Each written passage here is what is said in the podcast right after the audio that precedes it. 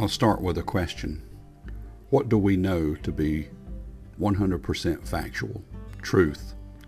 I believe that list is fairly short, to be honest with you, but the humanistic view says that we are learning more and more every day, that we're getting better and better at solving problems, and that each time we rise in the morning, that we have become a better people.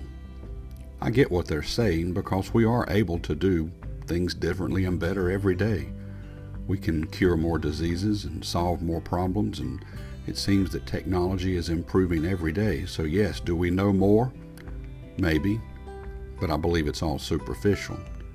When we come down to it, the deeper knowledge of what is actually true and what will last, I believe that knowledge is very slim.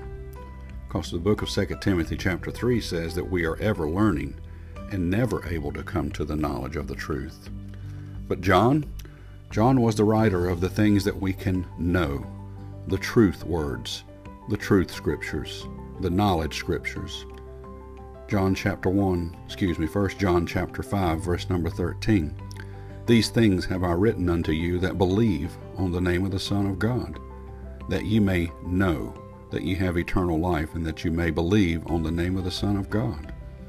That's the knowledge that God imparts to us through His Word that we may know Christ. The previous verses in chapter 4 says this, And we have known and believed the love that God hath to us.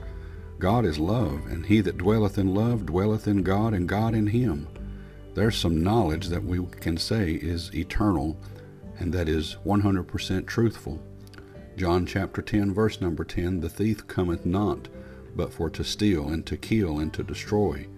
I am come that they might have life, and that they might have it more abundantly.